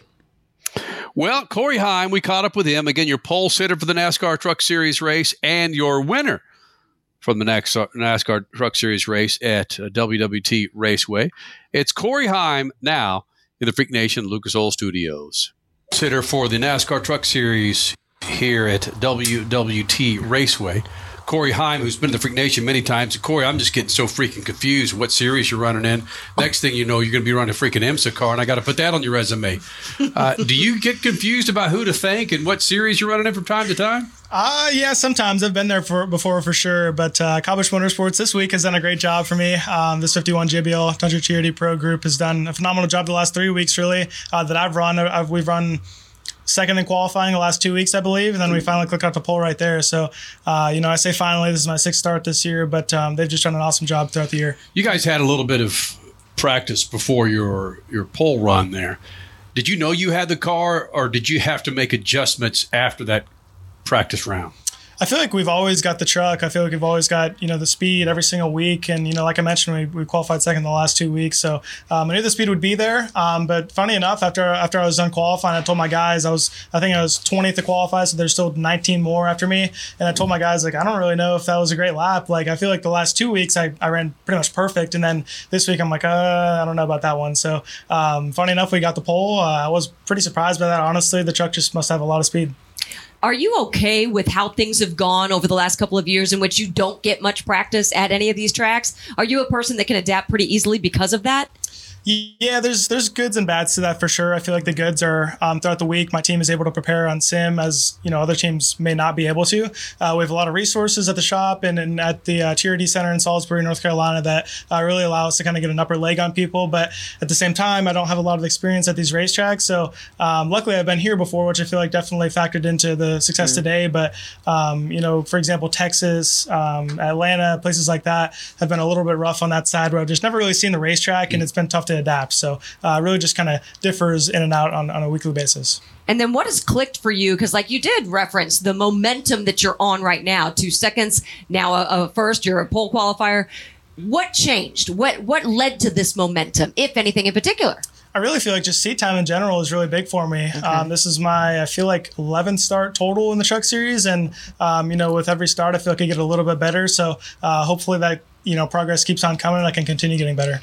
You mentioned you've run here before. Ha- Did that pay off in your qualifying run? Hundred percent, and just you know unloading in practice and having a pretty good idea of what the track's going to be like. And I also tested actually two weeks ago. I got a rookie test um, here at Gateway, so I feel like that really gave me an upper leg on the, on the field a little bit right there. So uh, that helped me a lot. But um, you know, for the most part, I feel like just that entire race and experience kind of giving me an idea on where the track's going to move around, where the grip level is, and and just overall just giving me seat time, like I mentioned. What are the advantages, like the Craftons of the world, and I think the Benedetto's running the full time series, the guys who are running trucks full time series? What advantages does that give them outside of the obvious? Because uh, you come out here and get the p- freaking pole. I mean, is it all about Kyle Busch Motorsports and that truck? Yeah, I believe that's most of it for sure. I mean, we've had we've had speed every single week, like I touched on earlier. But um, I feel like you know, just just my preparation during the week, as far as doing research and really just going online and just doing all I can to know every single aspect of the racetrack before I get there is definitely huge. With with the amount of practice we get, twenty minutes is, is definitely tough um, on the team to be able to just make the truck perfect. You know what I mean? We get, I think we got 15 laps today, and luckily we unloaded pretty much right where we needed to be. But um, you know, if you come to the racetrack and you're off a little bit, that's you know that's not good. You know, you're gonna have to throw the kitchen sink at it to make it perfect. So um, you know, like you mentioned, you know, the Craftons and the DiBenedettos just have all that seat time. So I feel like that really helps them more on the on the racing side of things. You know, rather than just the pure speed. I mean, you're, you're only able to go as fast as your truck is capable of, and, and my Tundra GT Pro has been super fast this year. So uh, luckily, I've been able to take advantage of that. But um, you know, once the green flag drops, it's a whole different world out there, and I feel like that's where they really uh, that's where they really know how to race. I'm still laughing because you are just rolling through. We talked at the top of this interview about how sometimes could sponsors be confusing going from series to series, but you're just rolling with it. You just it just goes right off your tongue like you're a 10, 20 year pro. Well, I appreciate it. Yeah, it just comes with a lot of uh, a lot of uh, practice, I guess. Well, as does driving, like you were saying, seat right. time. That's right. Richard Petty was standing in the same front of the same banner that you are, and he was talking about how, frankly, sim racing for him uh, doesn't think it would do him any good. But again, I'm not going to argue with the king, but it seems to be doing quite a bit of good for you guys who don't get to practice at these tracks. Absolutely, it plays a lot for the drivers as far as just getting, um, you know, kind of like I mentioned, just as far as going online and, and looking at research. I mean, then you get the aspect of just actually, you know, being hands on and actually driving the truck, even if it's not real life, it at least gives you a better idea, right? So, Mhm. um, you know, and half of it it's, it's that, and half of it's really just letting the team make adjustments and also just building up that communication aspect of it. Um, whereas, you know, if I was just to talk to them at the shop, it's one thing, but if I can actually go out and make practice laps on a simulator and really communicate with them as if I'm actually practicing, I can get a better idea of how to give feedback and how they can communicate with me in the whole nine yards. Well, yeah, we see drivers. It, it's more typical, I think, for road courses than it is for ovals. They walk the track, and that's where they find the bumps or the, the whatever they find that, that's going to help them or hurt them. So, yeah, you're doing that essentially on sim. It's, it's got to help. A hundred percent, yeah. Week in and out. I mean, I'm on there. I think uh, anywhere between three and a half to seven hours, just running laps all by myself, just trying to get used to the racetrack. And normally, when there's four corners and you're on an oval, it's not terribly hard to get used to that. So um, that's kind of the the other aspect of racing for me. You know, I feel like I've been able to go out and have a lot of speed on a weekly basis, but racing is still something that I'm, you know, improving on on the daily you know just being able to kind of find my groove and find a good pace and be able to run 150 200 whatever it may be laps throughout a race Yeah, because then there's the endurance factor. absolutely yeah. So, what do you do to get ready for that? Are you a weightlifter? Are you a runner? Are you a anything? a little bit of everything really we have a uh, toyota performance center back in cornelius Oh, north carolina right. and um, yeah we, we go there every, every and so another 20 or so drivers that are involved with the toy racing development program so uh, every day I go there and work out, and I really just make it a make it a habit to just stay hydrated and really just keep my nutrition up too. Uh, I got a really strict diet that I feel like is, is really benefiting me on race days, but um, I'm still trying to shut off a little bit of this weight, but we're, we're getting there. So who's the biggest slacker when it comes to working out? Uh, I can't I can't say names. Sometimes me really. I go in waves like where sometimes I'm super motivated. I'm just hus- hustling right through it, and I've, I've great workouts. And sometimes it's just tough. You know, I feel like racing is definitely like a mentally tough sport. And I mean, I'm Mm-hmm. always super occupied, super busy. So sometimes going into the gym and, and hustling for an hour is pretty tough. But I try my best. Freak Nation, Corey Heim here in the Freak Nation once again, your pole sitter for the NASCAR Truck Series. Dude, thanks for doing this, man. I appreciate it. Thanks for having me on. Come on, stat man. I mean, that guy. you know, what, what can you say about uh, about a, a dude? He's running part time trucks. He's winning in trucks. He won in the ARCA series, and he's just a he's just a pro. And he's, uh, he handled the interview. How many people in 22 years we've talked to people who have been behind the wheel of any kind of race car for so many years, and they don't even know how to answer the question. I mean this this is this is a this is a kid who, uh, uh, you know, it, like you said, is winning, going fast, stepping up in class, and uh, you know has got an answer, and he's engaging, Yeah. and, and and he's he's got he's going to get fans and more fans as he grows, because he is uh, likable. And he freaking wins. How about that? What a concept. What a concept. You know, he's he's a good kid, good driver, knows how to win. Came out of the Billy Venturini stable. I mean, he's a he's a he's a good kid. I mean, Crasher, you've seen enough of, of him to realize that this cat's got the chops to to do what he needs to do to win races. Oh, without question. Without question. I'm excited to see him go further through the ranks and see what he really can do. First of all, what team he will end up with when it comes to Xfinity and hopefully Cup, because that makes a difference as well. But yeah, then to see what he can do with his own chops. Yeah, see, and I, I hope he doesn't get pushed by Toyota too quickly uh, and ends up running mid pack in Cup. And, uh, you know, oh, he was so good. What happened? You know, I mean, uh, if he gets pushed too quickly, if he sticks in trucks for a while, wins some there, knows how to win. We don't have time to go into my long song and dance about what a driver needs to do. So uh, yeah, I mean he's he's a good kid. I hope he's got good uh, social media skills to go along with his good personality. He's he could be very. We could be saying Corey Heim for a long time. All right, need to bring his music in here. It's a Sunday night. Crasher's face. Richie's, what are you doing? Richie's face. Crasher's face. It's a long, been a long, god dang week and a half. Two weeks, three weeks, a month. yeah. Year. Twenty-two years. I mean, tri- Triple F got me some good, uh, some good, not much motorsports, but I don't have all of my facilities with me that I need to uh, get into that. Oh, the not much motorsports sounder and Yeah. the, the background music. Oh, so this is what you've chosen. yeah, that's Got what I've chosen. What what is this, by the way? Uh, this is uh, again. We talked about this last hour. How uh, I spent a good five, six minutes with Dale Earnhardt Jr. Fifteen years ago, sixteen years ago. And the interview never came out. Yeah, Statman. The same with uh, Shav Glick. Who was it? Ken Block. Ken Ken Block, one of the biggest names in the world. I know it, but doesn't mean I'm going to remember his name. Crash. I could tell you a great story about Shav No, Glick and us no, laughing no. about it in the No. Irwindale parking lot. What a great man no. he was. Yeah. Yeah, Uh, Shav was the but- man. you know, it's uh, Richard Petty, the greatest stock car driver ever. All right. Here we are about to interview him, and uh, Crasher's uh, Here we go again. yeah, Crasher's got the camera. All right, Crasher, you got this? Yeah, no, Yeah. no problem. Got this. Richard Petty hanging out by his car, number 43. Erik Jones about to go out and get some practice laps in there. Car fires up. So again, Oh, that's what you're pulling up. yeah, there's Richard oh, Petty's Oh, legs. No. Yeah, there's well, yeah, The king.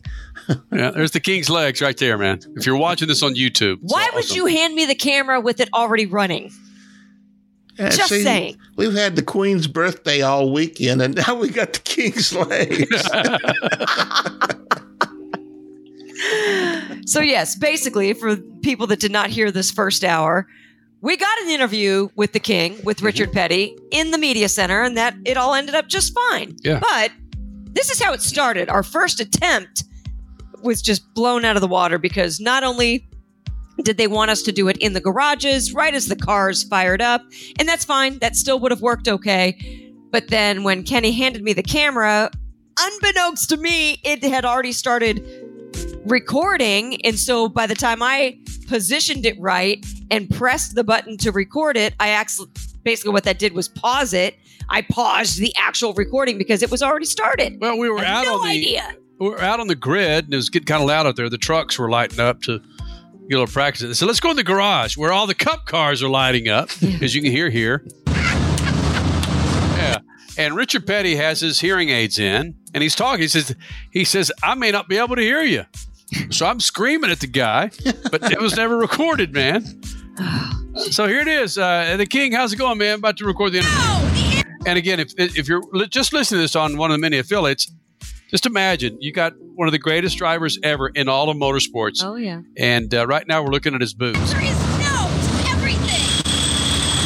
That's how loud it was. All right. that's a Loud garage. I'll get real close to you. And there's Kenny's I'll get real close to you. And what's even better is the the freaking ca- look at the camera sideways. Crash. What the hell were you doing?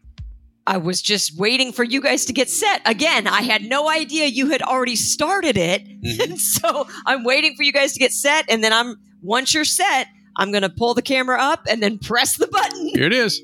All right, ready? I got Rich uh, King. How's it going, babe? I know, right? Yeah. How's it going? You see my crotch there?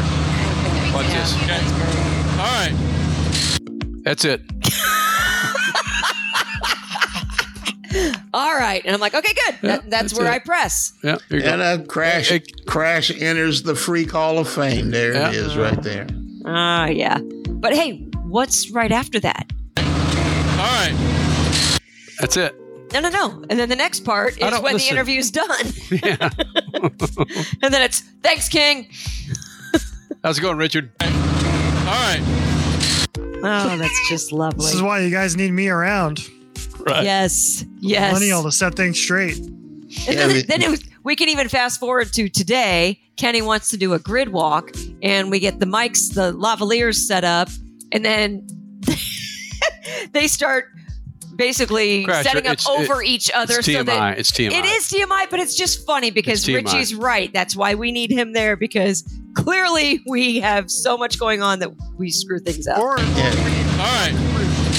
Plus, we got to get we got to get or we Richie. We got to get Richie in the Hall of Fame too. You know? yes, true, true. Yeah. Uh, the show's pretty much over. I'll, I'll save my story for later. No, Yeah. we have three minutes. No, we do No, not. we have like to. 45 seconds. Oh well, Less there you that, go. actually. Yeah.